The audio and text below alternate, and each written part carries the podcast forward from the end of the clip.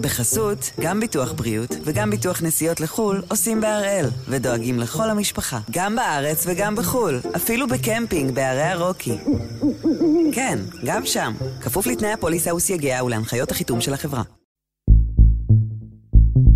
היום יום רביעי, 21 בפברואר, ואנחנו אחד ביום, מבית N12.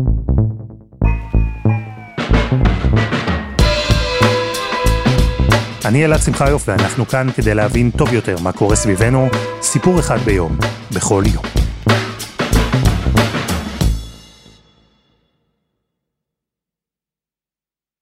Привет, это Юлия Навальная. Сегодня в первый раз на этом канале я хочу обратиться к вам.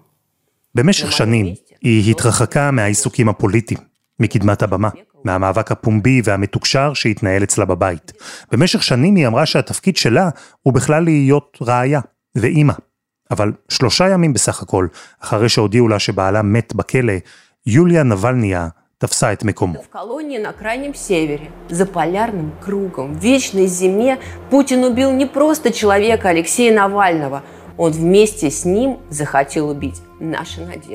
אמשיך את דרכו, אמשיך להילחם עבור המדינה שלנו, ואני מזמינה אתכם לעמוד לצידי. זה מה שהיא אמרה, בסרטון שהופץ בכל העולם למיליוני אנשים. בקול שבור היא האשימה את פוטין שלדבריה רצח את בעלה ורצח את החלום של בעלה, לרוסיה חופשית, שלווה, שמחה, הרוסיה היפה של העתיד. Мы скоро вам об этом расскажем. Но главное, что мы можем сделать для Алексея и для себя. מה שקרה אחר כך הוא שאקס, טוויטר, השעו את הפרופיל שלה, בלי הסבר. ואז החזירו אותו, גם, בלי הסבר. והיא פרסמה פוסט. לא אכפת לי מה אומרים עליי, היא כתבה, אכפת לי רק לקבל את הגופה של בעלי בחזרה. תנו לאנשים להיפרד ממנו, תנו לנו לקבור אותו בכבוד.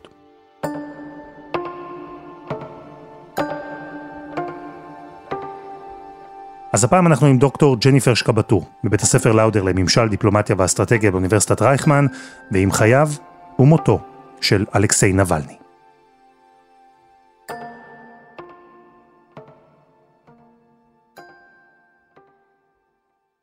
שלום ג'ניפר. שלום אלעד. ההודעה הראשונה על מותו של נבלני הגיעה מהרשויות ברוסיה לפני חמישה ימים. אמרו שהוא התמוטט במהלך הליכה בכלא שבו הוא מוחזק. הגופה, נכון לעכשיו, עדיין לא הועברה לידי המשפחה, ושמענו גם את האלמנה שלו וגם את אימא שלו דורשות לקבל אותה. За моей спиной находится колония К3 «Полярный волк», где 16 февраля погиб мой сын, Алексей Навальный. אנחנו לא באמת יודעים מה קרה שם. ברוסיה טוענים שזה מוות טבעי, אבל מיותר לציין שרבים, איך נאמר, לא ממש מקבלים את ההבחנה הזו. לא רק שבינתיים אנחנו לא יודעים, אנחנו גם uh, כנראה לא צפויים לדעת בזמן הקרוב, בצורה שהיא uh, uh, נוחה מספיק. המצלמות באותו בית כליאה שהוחזק בו uh, צפונית לחוג הארקטי לא פועלו ערב לפני המוות הרשמי. יש דיווחים שונים על כך שנבלני הובא עם פציעות ופגיעות, אבל שום דיווח רשמי אין לנו. ואשתו דיברה על כך שאולי הוא הורעל, ורב הנסתר על הגלוי, כנראה שזה גם יישאר ככה. אז לצערי לגבי המוות שלו אין הרבה מידע שנוכל להוסיף כאן, אבל לגבי החיים שלו, כן. אלכסיי נבלני עבר דרך ארוכה ומרתקת, דרך שהציבה אותו כאיש שנתפס כאופוזיציה היעילה ביותר נגד פוטין, והפכה אותו לאחד האנשים המדוברים בעולם. לטוב ולרע. כן, אז אלכסיי נבלני הוא דמות מאוד מעניינת ושונה בפוליטיקה הרוסית. הוא למעשה עורך דין, שקנה את פרסומו מלכתחילה בתור בלוגר. שזה גם דבר שהיום כנראה כבר לא היה קורה, אבל באותה תקופה שאלכסיי נבלני התפרסם, היה, הייתה פלטפורמה של, של בלוג שנקרא Живой журнал, LiveJournal, ושם הוא היה כותב על כל מיני סוגיות בעיקר שקשורות לשחיתויות. עכשיו גם הייתה לו גישה מאוד מעניינת לנושא, למשל הוא רכש מניות מיעוט של כמה מחברות הגז הגדולות שהן נסחרות ברוסיה, ובתור בעל מניות מיעוט ביקש שאותן חברות אה, ישלחו לו דוחות על פעילות פיננסית ודברים מהסוג הזה ואז הם לא הסכימו ואז הוא הלך איתם אה, לבתי משפט. אה, וכל הדבר הזה התנהל בצורה שהיא מאוד ככה הומוריסטית ועם הרבה סלנג וככה כלילות כזאת שלא הייתה בפוליטיקה הרוסית ואז הוא גם עוד לא היה פוליטיקאי. אמנם לא פוליטיקאי, אמנם פעיל אז בעיקר באינטרנט, ואומנם דיבר בסגנון שיכול היה להיתפס כלא רציני. אבל נבלני היה יעיל מאוד, הפעילות שלו הייתה יעילה מאוד, והמסרים שלו, הדברים שהיו חשובים עבורו, עברו מצוין והגיעו להמון אנשים. מה שאפיין אותו זה שאם תשאל את הרוסי הטיפוסי האם חשובה לך דמוקרטיה, האם חשוב לך חופש ביטוי וכולי, כנראה שלא לא יותר מדי, אבל נבלני ידע מה כן מאוד היה חשוב וכאב לו לאזרח הרוסי הממוצע וזה כל הנושא של השחיתות. ולמעשה אה, בזה הוא התמקד. הוא חשף בצורה מאוד מאוד שיטתית שחיתויות שהיו קשורות למשטר של פוטין ובאופן כללי אה, למפלגה של פוטין הוא טבע את, את השם אה, מפלגת הגנבים והרמאים. אה, על מפלגת רוסיה המאוחדת. ואת כל זה הוא עושה בצורה שהיא ככה מאוד playful, מאוד קלילה אה, אה, וכיפית. הוא גם היה, בניגוד לכל הדמויות הפוליטיות ברוסיה, הוא שם את המשפחה שלו במרכז. הוא היה איש משפחה, הוא הצטלם עם הילדים שלו, הוא הצטלם עם האישה שלו, דבר שאנחנו לא ראינו למעשה אה, אצל אף פוליטיקאי רוסי. היו כאלה שהאשימו אותו בזה שהוא יותר מדי אמריקאי. הוא גם היה אה, איזושהי תקופה אה, באוניברסיטת יל באיזה קורס של גלובל לידרשיפ ועל זה ביקרו אותו מאוד. מצד שני גם הדעות הפוליטיות שלו היו מאוד ימניות נגד הגירה מאוד נציונליסטי שזה דווקא לא, לא, לא מסתדר עם הפרו-אמריקאיות כביכול. בתחילת העשור הקודם, נבלני שינה פאזה. מעורך דין ולוחם שחיתויות, מבלוגר שעשה סרטונים ויראליים על פוליטיקאים, הוא הפך לפוליטיקאי בעצמו. הוא הצטרף לחיים הציבוריים לא מעט בעקבות מערכת בחירות שהוגדרה כמושחתת ביותר שנערכה ברוסיה. היה, אני חושבת שזה היה בדצמבר 2011 אם אני לא טועה, אה, כשהיו זיופים אה, מאוד מסיביים אה, בבחירות לפרלמנט הרוסי. ואז הוא גם הפך ליותר ויותר אה, אדם שבאמת יוצא מהאינטרנט ו, אה, ומגיע להפגנות.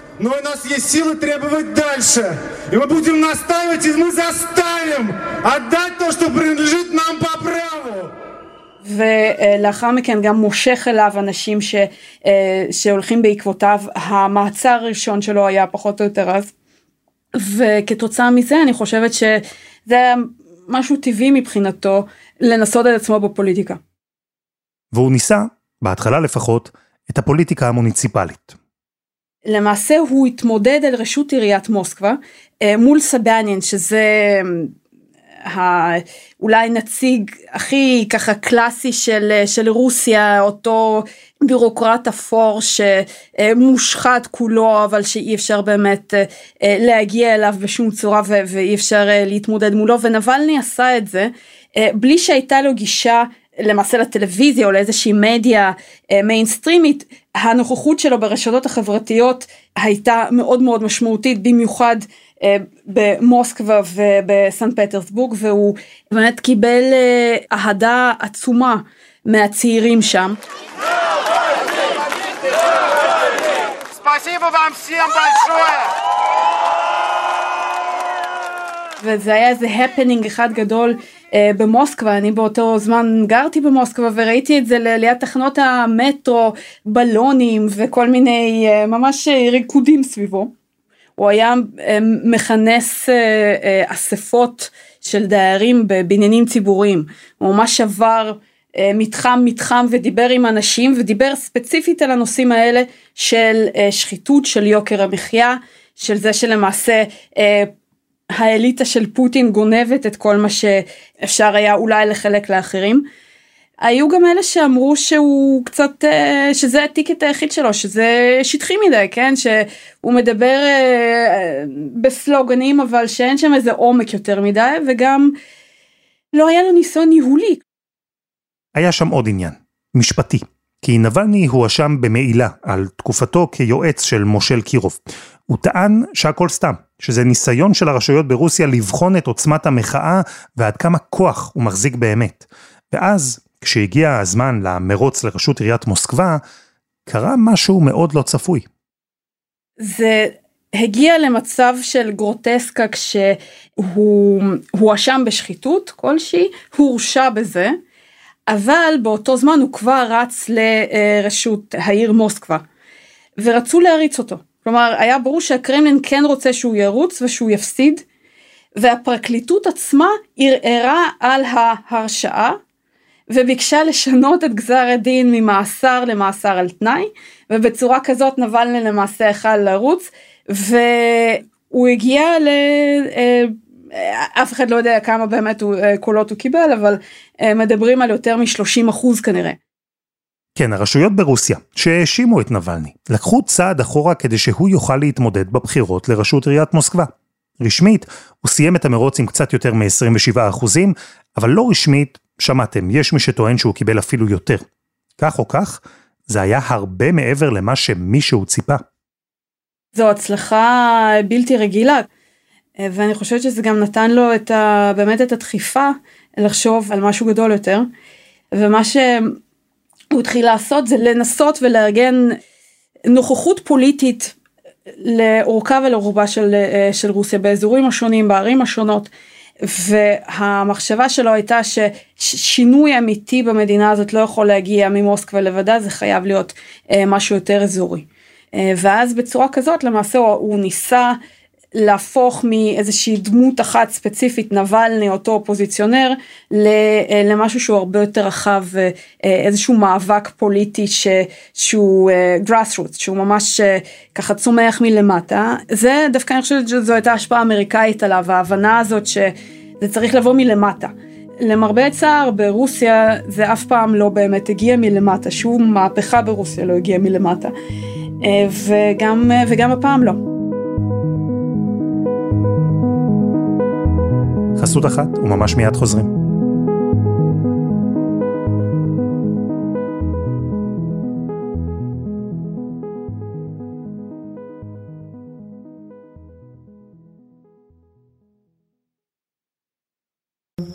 בחסות, גם ביטוח בריאות וגם ביטוח נסיעות לחו"ל עושים בהראל, ודואגים לכל המשפחה, גם בארץ וגם בחו"ל, אפילו בקמפינג בערי הרוקי. כן, גם שם, כפוף לתנאי הפוליסה וסייגיה ולהנחיות החיתום של החברה. אחרי מה שאפשר להגדיר כהפסד מוצלח בבחירות לראשות עיריית מוסקבה, נבלני קיבל טעם לעוד, להתרחב, לקחת את הפעילות הפוליטית שלו מהמוניציפלי ללאומי. הוא החליט להתמודד על הנשיאות. הייתה בעיה אחת אבל, האמת שהיו כמה, אבל אם נשים בצד את אה, פוטין, את השליטה ההרמטית של פוטין ברוסיה, את המשאבים והכוח האדיר שיש לפוטין, אם נשים בצד את כל זה, הייתה לנבלני בעיה טכנית. אחרי הערעור של הפרקליטות וההליך המשפטי נגדו, נבלני הורשע בשחיתות, ובתור עבריין מורשע, הוא בכלל לא יכול היה להתמודד על הנשיאות. אבל זה לא הפריע לו להשיק באופן רשמי קמפיין. הוא רץ לא בשביל להיבחר, אלא כדי אה, למעשה להעביר את המסר שלו. והיו לו כל מיני קמפיינים שונים של להצביע לכל מועמד שהוא לא פוטין. הוא ניסה לעודד אנשים שהתמודדו נגד פוטין רק בשביל להיות על, ה, על הבלוט ליסט ולמעשה אה, למשוך ממנו קולות. הוא עושה הרבה מאוד רעש. כמה זה אפקטיבי? קשה מאוד לדעת, כן? גם בגלל הזיופים וגם בגלל ש... בתקופה הזאת 2018 המדינה כבר אה, עברה לפסים אוטוריטריים מאוד כלומר מה כמה באמת הוא עשה איזשהו הבדל מעבר לאיזה הוצאת קיטור כזאת לא ברור אה, אבל הוא כן הביך המשיך להביך את הפקידות הרוסית אה, בכל מיני חשיפות של יכטות ובתים וכל מיני דברים מהסוג הזה. וכשהדרך הפוליטית נחסמה בפניו, אבל עם הרבה מאוד תשומת לב שהצליח לעורר ועם תמיכה שהצליח לגרוף, נבלני המשיך את מה שהוא התחיל לעשות הרבה לפני, לחשוף שחיתויות ולהפיץ תוכן באינטרנט. одна из самых дурацких вещей, которые я слышу постоянно, это то, что обнаруживать случаи коррупции очень сложно, и нам, Фонду борьбы с коррупцией, якобы... הוא חשף קשרי הון שלטון, נכסים של פוליטיקאים במיליארדים. הוא חשף פרטים על חיים ראוותניים של ילדים של פוליטיקאים. הוא גרף מיליונים ועשרות מיליונים של צפיות.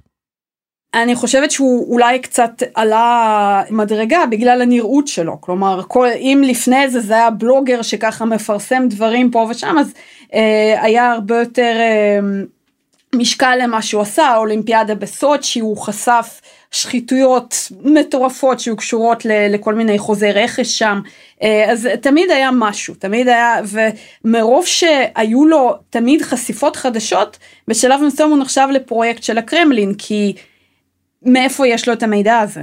מצד אחד ומצד שני איך זה שעם כל המידע הזה הוא עדיין בחיים כמו שאוהבים להגיד ברוסיה. אז אה, היה קצת לא ברור איך מי, מי נותן לו להתבטא בצורה כזאת ולמה אבל זה המשיך. כן, היו כאלה קונספירציות, שנבלני הוא בכלל פעיל של הקרמלין. הדרך של פוטין לסגור חשבון עם אנשים שלא באים לו בטוב, ואיכשהו פתאום יוצאות עדויות על שחיתות מצידם. אבל נבלני פרסם סרטון מביך גם על פוטין. על ארמון בשווי יותר ממיליארד דולר שלכאורה שייך לפוטין. ארמון שהוא יותר גדול מעיר. ובכל מקרה, גם אלו שעדיין חשבו או האמינו בקונספירציה הזו, גם הם נתקלו בקיר המציאות באוגוסט 2020. זה קרה בנמל תעופה רוסי בטיסה, שנבלני היה אחד מנוסעיה. אז אה, למעשה הוא טס מטומסק לאומסק ברוסיה, שתי ערים, במסגרת אותה פעילות אה, אה, פוליטית אזורית שהוא עסק בה. הרגיש לו טוב בשלב מסוים. המטוס הונחת, שזה כנראה בדיעבד הציל את חייו.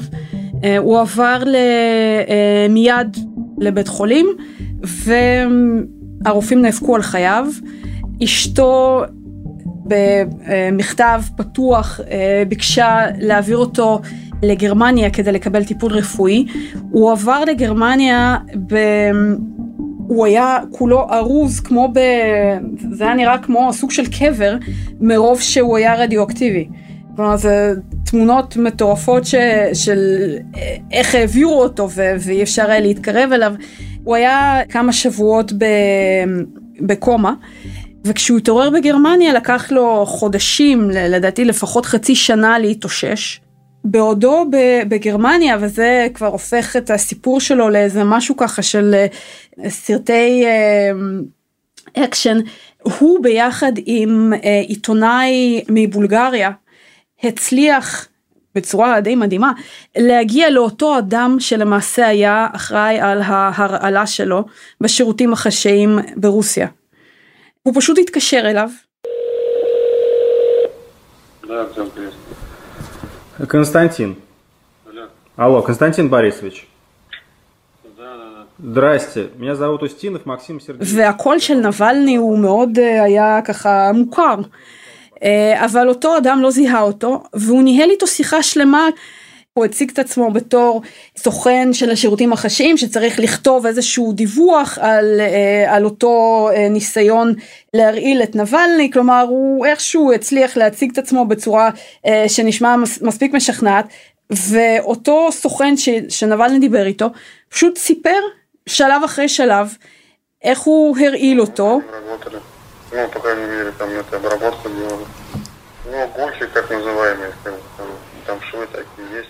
עכשיו הוא שם למעשה את, הרעל על, על החלק הפנימי של התחתונים שלו.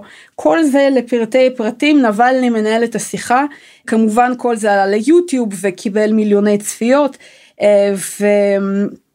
וגם כמובן תרם ל, ל, לאותה פרסונה אה, חדשותית ומאוד פתוחה שנבלני ניסה לקדם. ואז השאלה הגדולה הייתה מה קורה הלאה, האם הוא חוזר. העובדה שנבלני בכלל הגיע לגרמניה לא מובנת מאליה.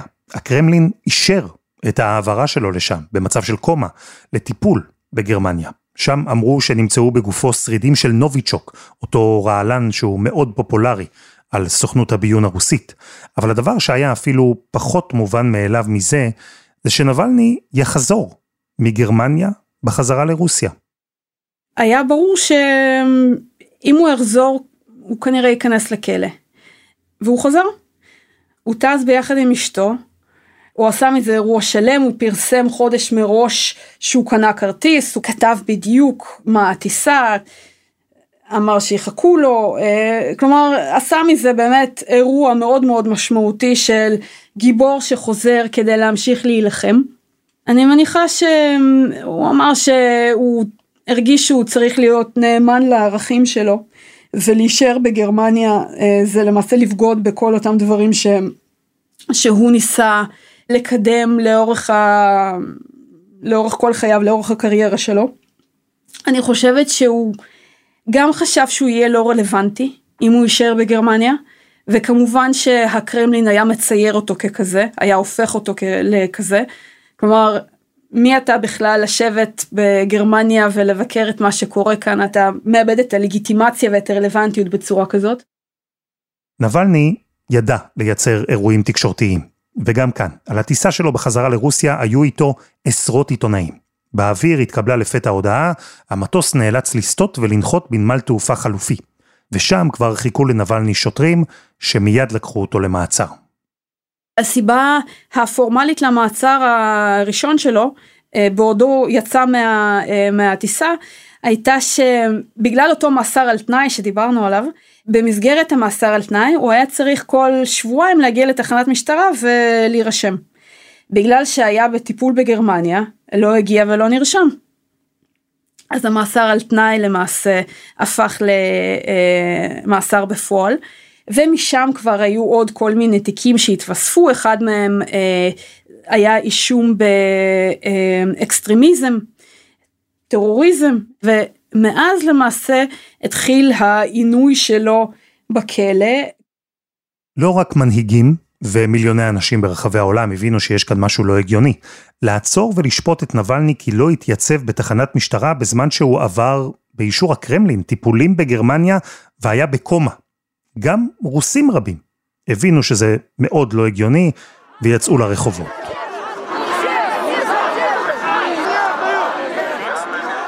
במשך כמה שבועות, תומכיו של נבלני ומתנגדיו של פוטין הפגינו, אבל היד הקשה של המשטרה, המעצרים ההמוניים וגם מזג האוויר הקר מאוד גרמו למחאות לדעוך. ובינתיים, נבלני התחיל לרצות עונש מאסר אחד שהיה במקור כבר אמור להסתיים, אלא שעל אותו עונש הוא הואשם בעוד ועוד עבירות, ומה שהתחיל כמאסר של שנתיים וחצי, תפח לעונש של 19 שנים.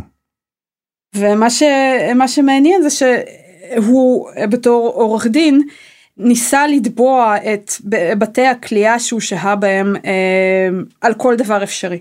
על כל הפרה אפשרית ורוסיה אה, עם זה שהיא דיקטטורה היא גם מאוד לגליסטית. כלומר יש כללים וחוקים ותקנות לכל דבר אפשרי. וכמשפטן הוא ניסה לנצל את זה. ולמעשה חלק ניכר מאוד מזמנו בילה בלנסות לתבוע על זה שלא נותנים לו כלי כתיבה על זה ש... הוא הוחזק רוב הזמן בתנאי בידוד. ולמשל יש אה, אבק והוא לא יכול לנשום. על כל דבר כזה זה היה עוד, עוד התדיינות ועוד הזדמנות בשבילו לצאת ו, אה, ולהתבטא. ולאט לאט סגרו לו את האפשרויות האלה, הוא היה ללא אה, פגישות עם המשפחה, אה, ללא טלפונים, יכל להיפגש רק עם עורך דין, בשלב מסוים גם לא נתנו לו להעביר מסמכים. עם כל סעיפי אישום שהתווספו, גם לא נתנו לו להתגונן, מאחר שכאמור לא נתנו להיפגש עם עורכי דין, גם עורכי דין שלו אה, לאט לאט התחילו להיכנס לכלא. ולמעשה זה הלך ו, ו, והפך להיות יותר ויותר צר, למעשה כל האפיק תקשורת איתו. כמה חודשים כאלה עברו, בעולם גבר הלחץ לשחרר את נבלני, אבל הקרמלין המשיך לסרב. התנועה שנבלני הקים למלחמה בשחיתות הוצאה מחוץ לחוק ברוסיה, בני משפחתו נעצרו בשל עידוד הפגנות, ובקצה השני של העולם בכלל, סרט דוקומנטרי שנעשה על אלכסיי נבלני, זכה בפרס האוסקר. Thank you to the Academy. I would like to dedicate this award to Navalny, to all political prisoners around the world. Alexei, the world has not forgotten your vital message to us all. We cannot ואז, כשהוא אחד האנשים המוכרים והמדוברים בעולם, בדצמבר 2023 הודיע דובר הקרמלין שאלכסיי נבלני נעלם. אף אחד לא ידע מה קורה איתו, הוא לא היה באותו מתקן כליאה באזור אה, ולדימירסקה שהוחזק בו במשך התקופה האחרונה. לקח בערך אה, שלושה שבועות למצוא אותו והוא אותר באותו מתקן כליאה שבו הוא אה, מת, נהרג, צפון על החוג הארקטי. ולא רק אגב שהוא הוחזק בבידוד בכל המקומות האלה, אלא גם אה, מי שהיה כלוא באותם מקומות ביחד איתו, דיבר על זה שאסרו עליהם לדבר איתו, אסרו עליהם להסתכל עליו, כלומר גם אם זה לצאת לחצר אז הוא, הוא, הוא תמיד עשה את זה לבד. אז העינוי המתמשך הזה, הוא שרד אותו כל התקופה הארוכה הזאת עד, עד לשבוע שעבר.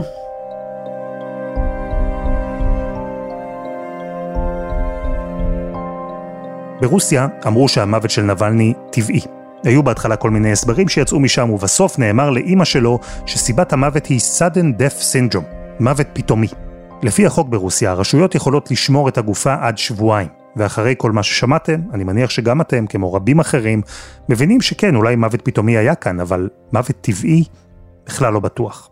ובעקבות המוות שלו, יש אצבע מאשימה שמופנית עכשיו כלפי פוטין, שגם אם הוא לא ממש הורה שיחסלו את נבלני, הוא ללא ספק תרם לנסיבות שהובילו למותו. לעשות דבר כזה חודש לפני הבחירות זה להגיד, אני לא רואה אף אחד ממטר, ואני עושה מה שבא לי. ואני לא מפחד מאף אחד, ואף אחד לא יצא לרחובות, ואני אנצח, והוא באמת ינצח, גם בלי זיופים. והמעצרים שהיו אה, מאז שנבלני מת, היו קשוחים, אבל הם לא היו המוניים. כלומר, אנשים באמת, לא היה איזה מפגן שאי אפשר היה לעמוד בו. ונבלני עצמו, כששאלו אותו מה הדבר היחיד שיכול לשנות ברוסיה, הוא אמר רק אם תהיה יציאה מסיבית לרחובות. כשלאנשים פשוט לא יהיה אכפת. אה, וזה מאוד רחוק מזה. אה, אז באמת יצאו אה, ברוסיה אנשים לכל מיני כיכרות והניחו פרחים, אבל זה, זה מינורי. מאוד מינורי, ואם זה כן היה מכוון, אני מניחה שזה היה סוג של מפגן כוח, כדי באמת להראות שאין שום דבר שיכול לו, ושבסופו של דבר, גם בהקשר של המלחמה וגם בהקשר של הסנקציות, הזמן הוא לטובתו, ושום דבר לא באמת יכול אה, להכריע או להכניע אותו. וכמו בהרבה צמתים בסיפור חייו של אלכסיי נבלני, גם עם מותו שוב עולה השאלה. מה הלאה? מי יהיה היורש, אם בכלל יהיה יורש, ומי, אחרי אלכסיי נבלני, יוכרז כמנהיג האופוזיציה לפוטין. אשתו אמרה שהיא התראיינה ואמרה שהיא תמשיך את, ה, את הפעילות שלו, קשה לדעת, היא גם, היא, היא לא, היא אף פעם לא הייתה, יוליה נבלני היא אף פעם לא הייתה דמות ציבורית והיא נטולת הכריזמה שלו, אבל אה, יותר מזה פשוט אין פלטפורמה ואין למעשה אף אחד שימשיך.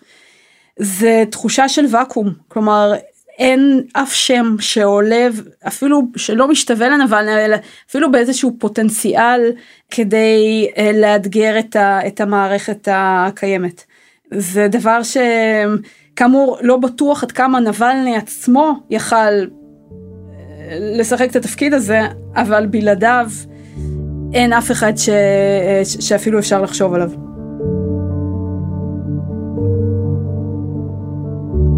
דוקטור ג'ניפר שקבטור, תודה. תודה רבה.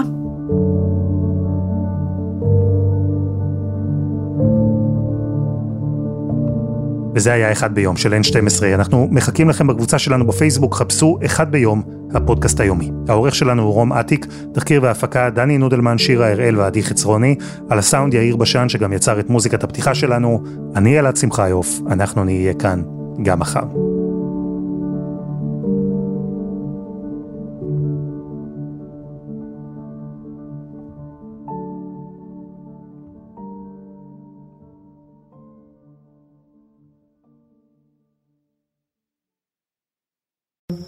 בחסות, גם ביטוח בריאות וגם ביטוח נסיעות לחו"ל עושים בהראל, ודואגים לכל המשפחה, גם בארץ וגם בחו"ל, אפילו בקמפינג בערי הרוקי.